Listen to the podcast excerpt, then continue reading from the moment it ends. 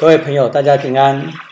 啊，上次我们讲到创世纪第十章跟第十一章，今天我们要来接续谈的是创世纪第十二章。在上次我们谈到奥古斯丁，他诠释创世纪里面有两条路线，或者是说两个国度。啊，作者在第四章、第五章透过该隐的族谱对比亚当和赛特的族谱。表达出一个是在罪恶之下的族谱，一个是遵选择遵照上帝话语的一个家族，他们实践了要生养众多、遍满世界的命令。诺亚大水的故事也呈现两个国度的轴线：地上之城与上帝之城的交织。在第六章，上帝之城的神子。就是统治者恣意妄为，掠夺人类的女子。但是上帝之城的选民在大洪水之后，他们存留下来。在第十章、第十一章里面描述属于上帝之城的诺亚后代闪、含、亚伯，都遵照上主的话语去行，遍满全地。他们持续遵照上帝的话语去行，他们后代。各在自己的部落、国家居住，各族使用自己的语言。啊，在创世纪第十章第五、二十、三十一啊，连续出现了三次，都是在介绍闪、含、雅佛的族谱之后的结语。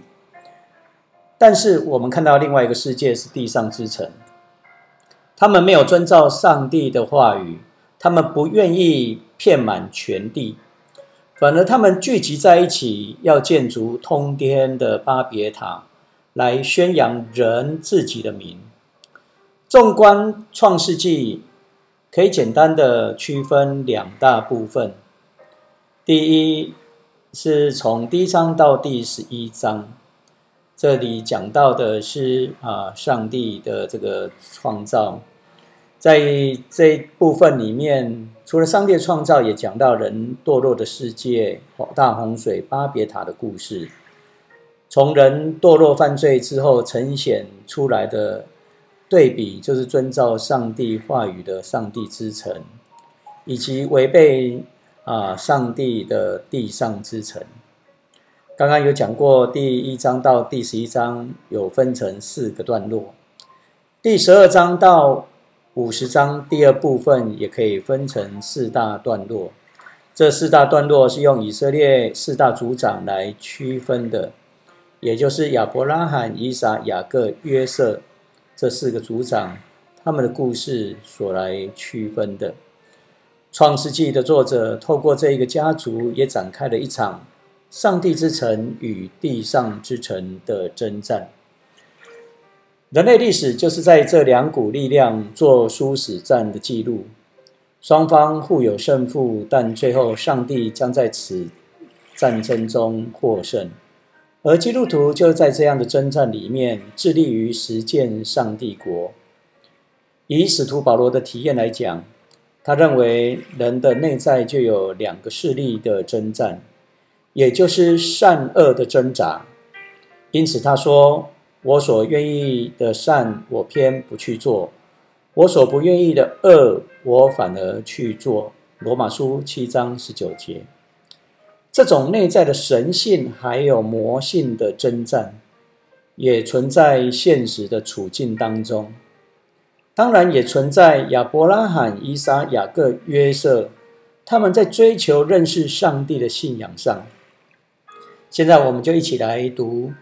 啊，《创世纪》第十二章一到三节这段的经文，现在中文一本这样记着说：上主对亚伯兰说：“你要离开故乡、亲族和你父亲的家，到我所指示你的地方去。我要使你多子多孙，他们要形成大国。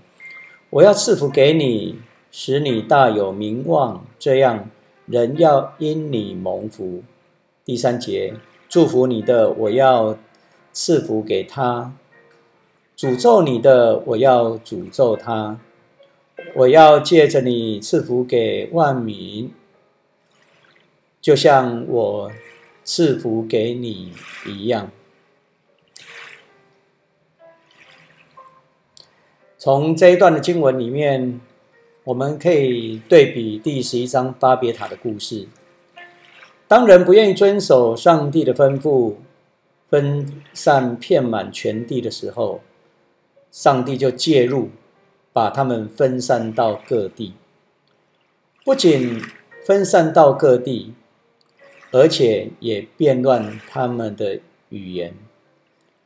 按照创世纪第十一章十到二十六节来看，闪的后代都有遵照上帝的话语去行，他们实践了生养众多、遍满世界的命令。闪的第十代子孙有亚伯兰、拿赫、哈兰，他们与父亲他拉，当时人住在巴比伦的乌尔城，城里面有高阶梯式的塔，这塔。有七层，最高的一层是祭司膜拜神明马杜克与观星像的地方。这样塔不单是当时城市繁荣兴盛的象征，更在宣扬这座城所信奉的神明马杜克。在诱惑多的地上之城，如何活出上帝之城的样式？这是很大的挑战，特别是当时的人对上帝的启示，并不像我们今天有圣经可以阅读、可以对话。当时的启示是有限的，直到耶稣基督来，才带来完全的启示。闪的第十代子孙亚伯兰、拿赫、哈兰，为何上帝拣选亚伯兰呢？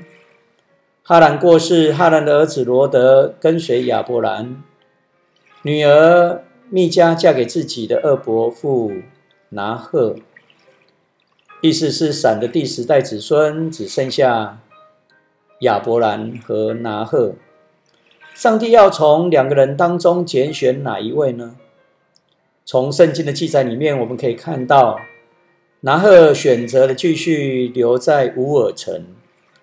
而亚伯兰则带着他的父亲他拉侄儿罗德前往迦南地区。他们到了哈兰，就定居在那里。亚伯兰离开了乌尔之后，他不知道要往哪里去吗？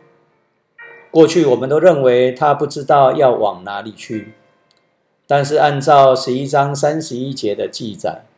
我们看到亚伯兰一开始就定立目标往迦南地，只是他到了哈兰就定居在那里，不再继续向前走了。第十二章一到九节给我们另外一个文献的观点，圣经的学者称为耶和华文献，我们简称为耶典，因为上帝的名称名字称为雅威，现在中文译本是翻译成上主。这个文献与另外一个文献称神为 Elohim 是不同的来源。将上帝称为亚卫的文献里面，常常以拟人化的比喻笔法来描述上帝与人之间的关系。十二章就是很典型的笔法，上帝向亚伯兰说话。在第十二章里，上帝对人的命令已经开始有了新的转折。从过去生养众多、遍满全世界，创世纪一章二十二十八章这样的命令，已转成我要借由你赐福给万民，或者是翻译成万民要向我求福，向我赐福你一样。这是创世纪十二章第三节。换句话说，上帝的命令是与时俱进的。上帝对每个时代有不同的使命、不同的吩咐。亚当的第十代到了诺亚，闪的第十代到了亚伯兰。前面的二十代，上帝之城的人民遵守上帝的话语，他们是以圣经生养众多、遍满世界来表达。到了亚伯兰开始。上帝之城的子民是以遵守上帝的话语，就是赐福万民作为标准。换句话说，上帝对人的命令会随着时代与时俱进的启示。如何透过上帝子民来赐福万民呢？上帝拣选他的仆人的主要目的是什么呢？以后我们会读到，但是在此我们先透露一下。我们看到创世纪第十八章十九节的时候，上帝怎么说？上帝这样说：“我拣选他，是要他指示他的儿子和后代服从我，主持公道，伸张正义。”创世纪十八章十九节。这个服从我在和合本保有原文的意思，就是遵守我的道。这是上帝呼召亚伯兰最主要的原因。上帝呼召先知以赛亚的时候，也同样向他说了同样的话。他说：“我上主呼召你，赐力量给你，使你在世上主持公道。我要借着你跟世人立约。”我要使你成为万国之光。以赛亚书四十二章第六节。过去，上帝创造亚当夏娃以来，他们的使命是生养众多，遍满全地。不过，到了现在，上帝拣选亚伯兰，是要他成为万民的祝福。要成为万民的祝福，不是空洞的口号，而是有具体的内容。必须要遵守上帝的道，主持公道，伸张正义。如果再延伸到耶稣基督新的诫命，爱上帝跟爱人如己，我们可以看到内容是越来越相近。透过遵守上帝的道来表明我们爱上帝，透过主持公道、伸张正义来实践爱人如己的信仰价值。遵守上帝的道，实践他所吩咐的使命，就是在建造上帝国。亚伯兰也在参与上帝之城的建造，是为了夺回地上之城，归回给上帝。在呃二零二零年的时候，啊，美国的国务卿蓬佩奥在加州尼克森总统的图书馆发表美国对中国政策重大的演说。当时他呼吁美国与盟国合作改变中国的行为，并强调，如果自由世界不改变中共，中共将会改变我们。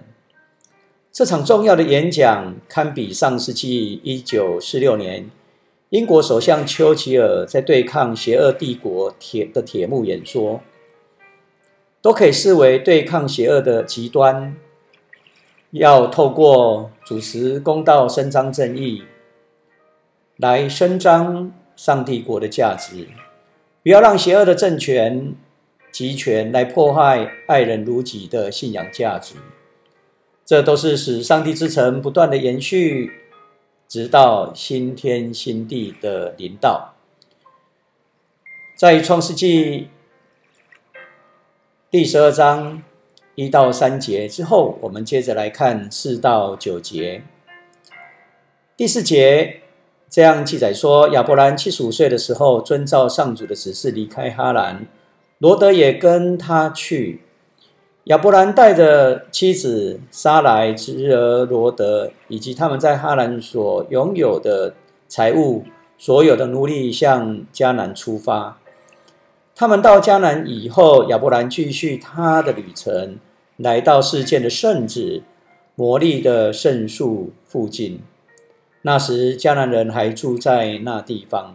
第七节，上主向亚伯兰显现，对他说：“我要把这片土地赐给你的后代。”亚伯兰在那里向他显现的上主建了一座祭坛。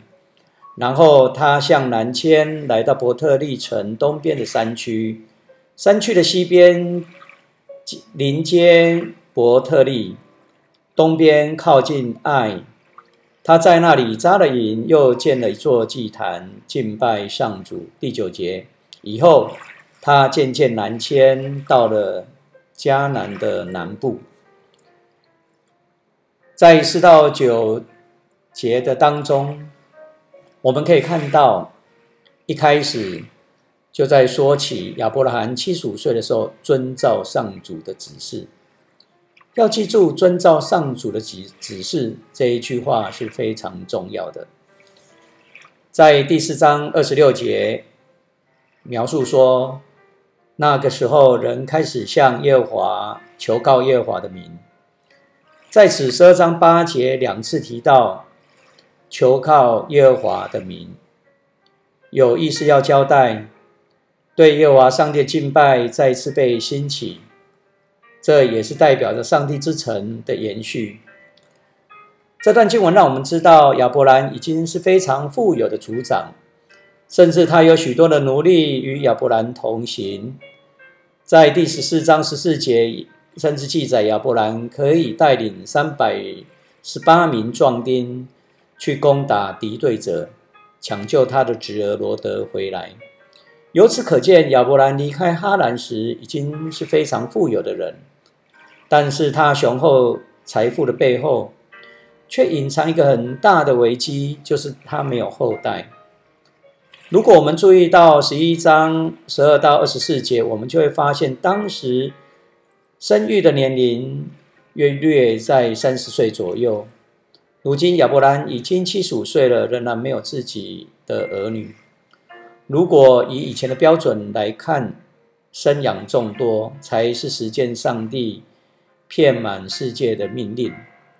现在我们看到亚伯兰连这样的机会都没有，他如何实践上帝的话语呢？好在上帝的命令有与时俱进，有更新。上帝的命令已经成为啊，要成为万民的祝福，但是他仍然活在过去的时代的标准里面。他极为看重生育这件事情，往后上帝要借由这件事情，要使他明白，比生育更为重要的就是遵守上帝的道，主持公道，伸张正义。即使人口众多，又如何呢？今天的中国人口是全世界第一，但又如何呢？这个国家在中共的统治底下，有成为全世界的祝福吗？没有，反而是隐隐匿了武汉肺炎的疫情。啊，截至二零二零七月十六号的这个报告里面，当时已经造成全世界一千五百七十万人感染。将近六十四万人死亡，甚至在二零二零年七八月年份之间，中国连续四十天遭遇大洪水，有四千五百五十二人受同时受灾。但是中共当时还不断的以军事武力来威胁南海、台海，甚至夜间也派出战斗机来骚扰台湾。我们想想，人口众多又如何呢？要紧的是要遵守上帝的道，成为万民的祝福，成为世人的祝福，而不是到处威胁邻邦、危害世界。我们再来看亚伯兰，他不再执着妻子不能生育这件事情，他开始学习遵守上帝的旨意。因此，上帝呼召他离开哈兰，他就顺服上帝的旨意。没有迟疑，西加带眷向迦南出发。他们到魔力的圣树附近，上主向亚伯兰显现，亚伯兰就在那里设立祭坛来敬拜上帝。往后我们可以看到，亚伯兰每到一个地方就建筑一座祭坛来敬拜上帝。我们可以看出他对上帝的敬虔。也是来表明他对上帝的应许有绝对的信心。祭坛也代表着对土地的所有权，拥有产业的记号，也是宣示在这里有上帝的同在，是上帝所拥有的。同样的，很多的教会在改建的时候，在新建的时候，也会设立祭坛。这要表明，在这土地，在这产业是属于上帝的。甚至我们也有时候会在家里面举行家庭的祭坛，都是要宣告这个家是以耶稣基督为这个家之主，也要宣告我们要遵守上帝道，主持公义，伸张正义，在这个地方要成为实践耶稣基督新的诫命的地方。这个地方也要致力建造上帝的国度。接着，我们来看第十节到二十节。现在中文译本这样记载着：迦南发生荒饥荒，情况非常严重。亚伯兰一直往南迁移，到了埃及，要暂时在那里居留。他们来到边界，快进入埃及的时候，亚伯兰对妻子撒来说。你是一个美丽的女子，埃及人看见你一定会说这是他的妻子，因此杀害我而留下你。你要告诉他们你是我的妹妹，他们就会因你的缘故饶我的命，好好待我。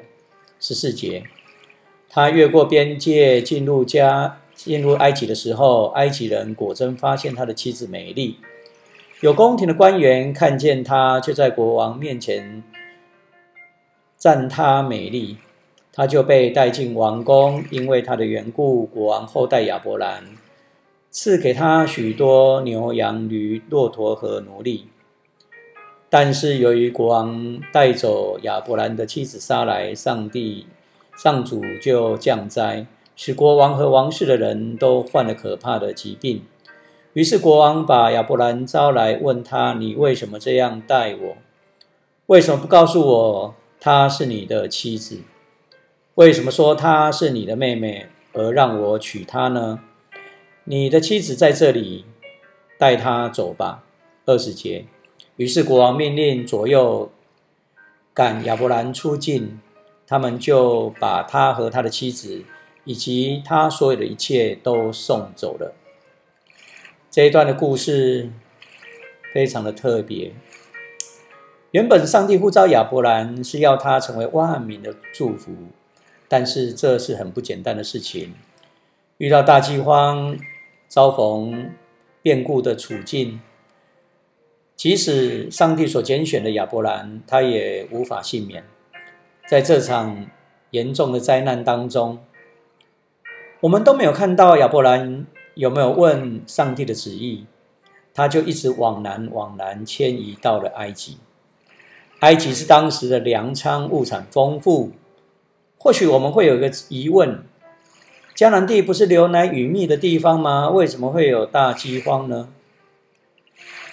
如果去过巴勒斯坦的呃旅游的人，你回忆一下，那个地方是什么样的景色？几乎到处都是黄土旷野为主，少数在今日发达、科技发达地区采用滴灌的技术，才能在沙漠中开江河、种植农作物。我们要知道，迦南地之所以称为牛奶与蜜之地，不是因为那个地不会有饥荒，而是要说明生命中即使遇到无法抵挡的。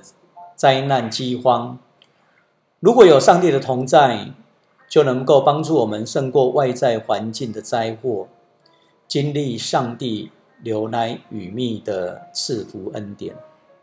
但在此，亚伯兰靠着自己能力去面对这场饥荒。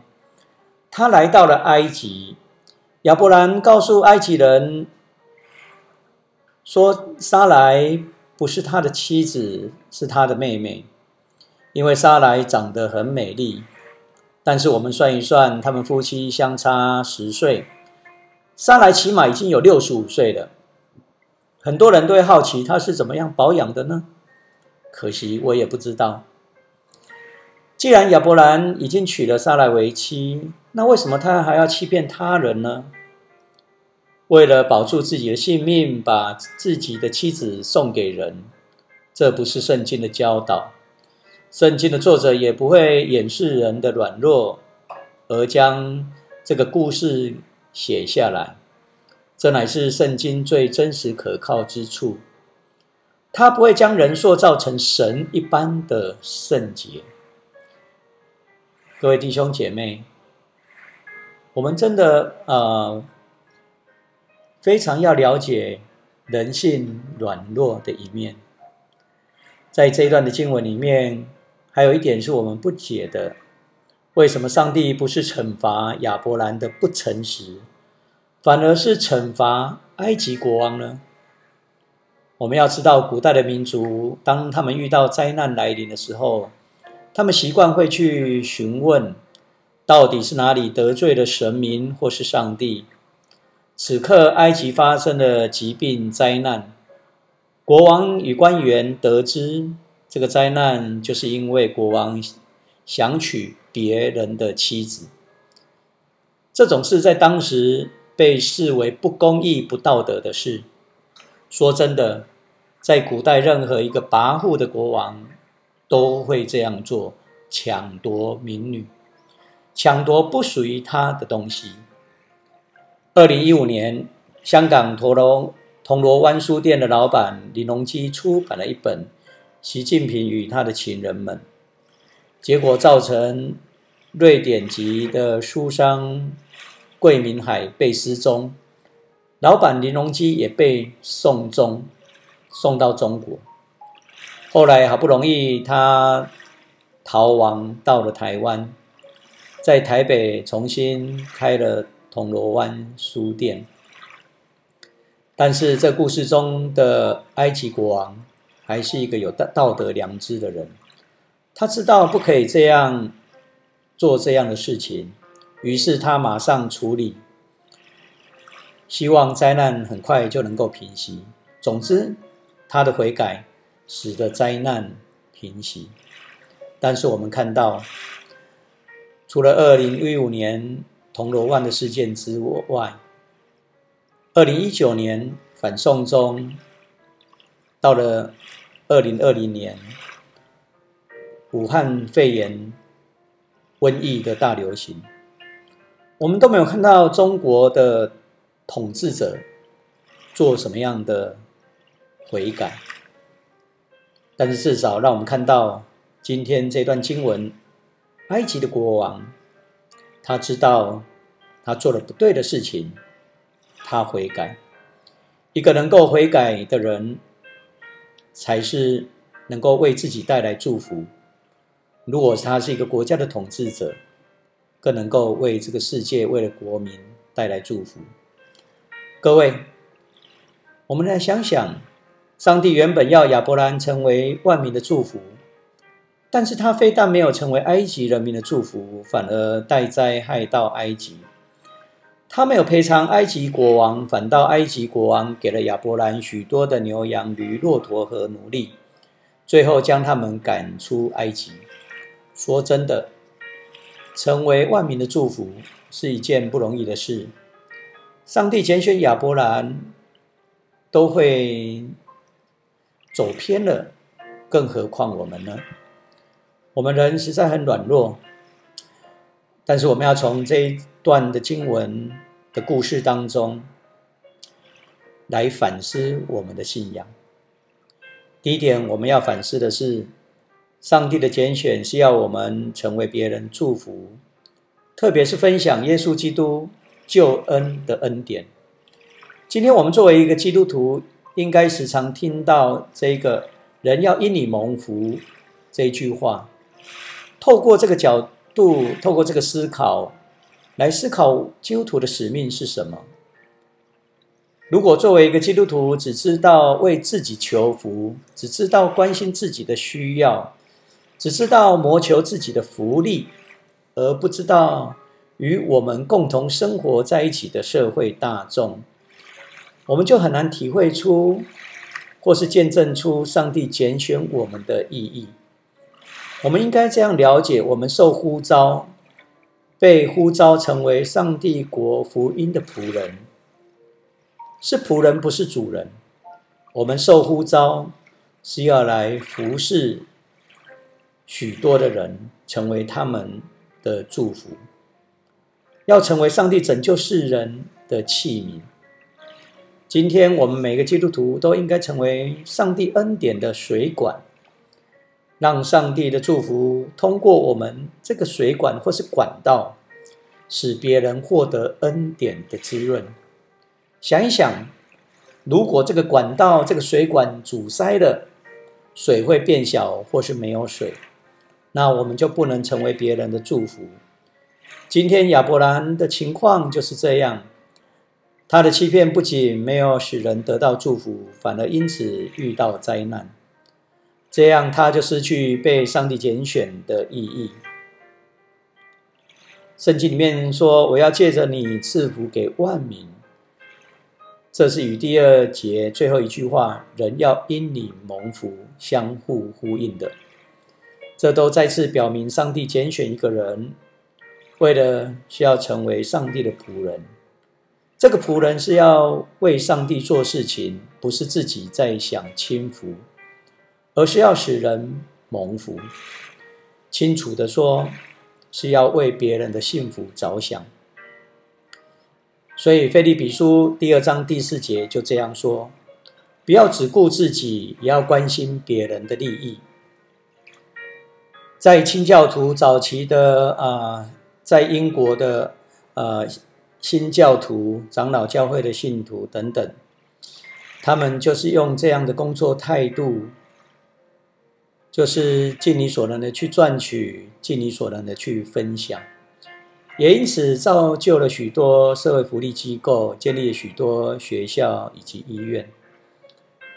尽我们上帝给我们的能力，我们去赚取，但是我们也蒙召，努力成为别人的祝福，分享出去。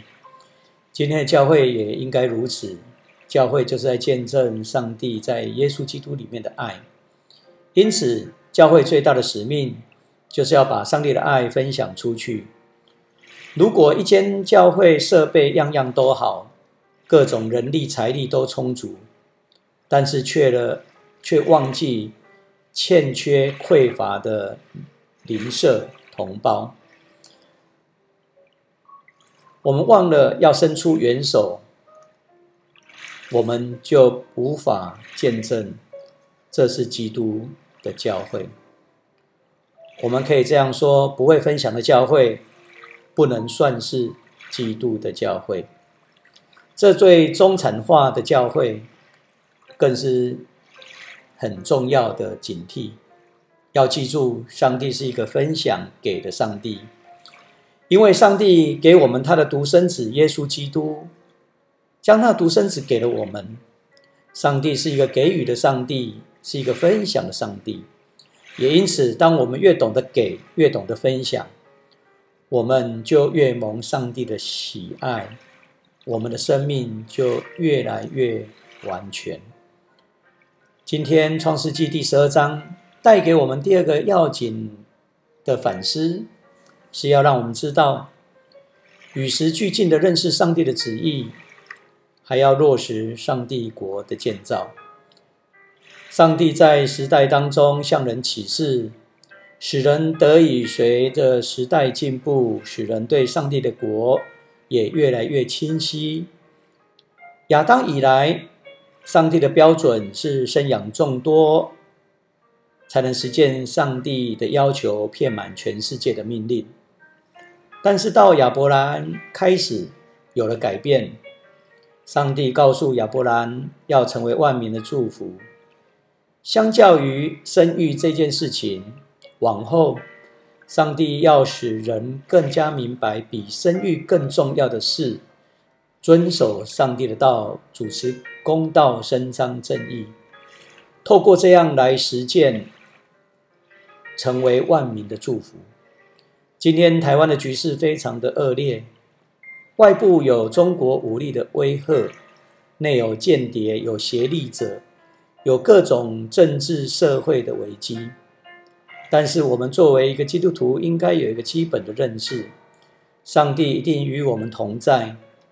他既然拣选我们成为他的子民，呼召我们在台湾，就是要借着我们使台湾的人民、台湾的社会得到祝福。因此，不论我们的处境如何的恶劣，我们的处境多么的危险，我们都要坚持与我们的同胞人民在一起，这样才对。我在读神学院研究所的时候，曾经有机会受派到韩国的教会去实习，并且探讨韩国教会复兴的缘由。一般的人都只知道韩国教会的基督徒，他们很喜欢进食祈祷，所以有祈祷山、祈祷院到处林立。另外也知道他们喜欢唱奋心的短歌，也因此我们一直认为韩国教会的增长就是靠着祈祷，就是靠着奋心的短歌。但是这样表浅的认识是有问题的。其实韩国的教会的增长，乃是因为他们看圣经、行真理。韩国的教会主要是开始于一八八四年，美国长老教会在韩国的宣教。当时除了设立神学院，还有大学，如延世大学、梨花女子大学，还有设立医院，使人得到启蒙跟医治。这都是美国长老教会在韩国所做的。在一九五零年，韩战爆发以前。韩国的教会都非常的弱小，信徒比台湾还要少。当时韩战爆发后，北韩的难民就纷纷往南逃难。当时教会本着款待出外人和耶稣所做的所说的，如果我们行在一个维系的最微小的弟兄身上，就是坐在主的身上。马太福音二十五章四十节。当我们这样用这样的信仰来款待难民的时候，在恶劣的环境之下，坚持与苦难的同胞站在一起，韩国的教会的兴旺就是从这里开始的。这一点跟早期台湾基督长老教会与二二八受难者站在一起是一样的。当时韩战约有一百万的北韩难民被安置在教会里面。信徒拿出家里面可用可吃的东西，与这些难民分享。但是过了三个月，食物越来越少。为了控制食物的量，韩国牧师发动全国的教会禁食祈祷，一边读圣经一边祈祷。如此一来，使大家可以度过战争物资欠缺的困境。同时也带动信徒的灵性操练，因为进食的结果，本来一个礼拜七天的食物就可以只用五天，可以延续直到救援物资进入到韩国。果然，一年之后，美国的物资进入到韩国。美国透过韩国的教会分发食物、衣服，因为韩国教会是接待这一些难民最多的地方，国家没有办法做的，但是教会在做这件事情。教会也认真注意到每个人的需要，使每个人都得到适当的照顾。战争时，韩国的基督徒委身在上帝的教训的人很多。也因为这样爱人如己，使得很多的难民大受感动。也因此，在极短的几年间，韩国的基督徒得到大复兴，人数不断的增长。也因此，我们要常常反省，我们是否在生命危急的时候，或是。很耀眼的诱惑在眼前的时候，我们就忘记上帝的话语。各位，如果我们能够与苦难中的人民站在一起，我们必定能够成为别人祝福的管道。当我们与神越亲近的时候，我们就越能够实践这样的一个信仰。愿创世纪第十二章的信息也成为我们每个人的祝福。谢谢各位的收听。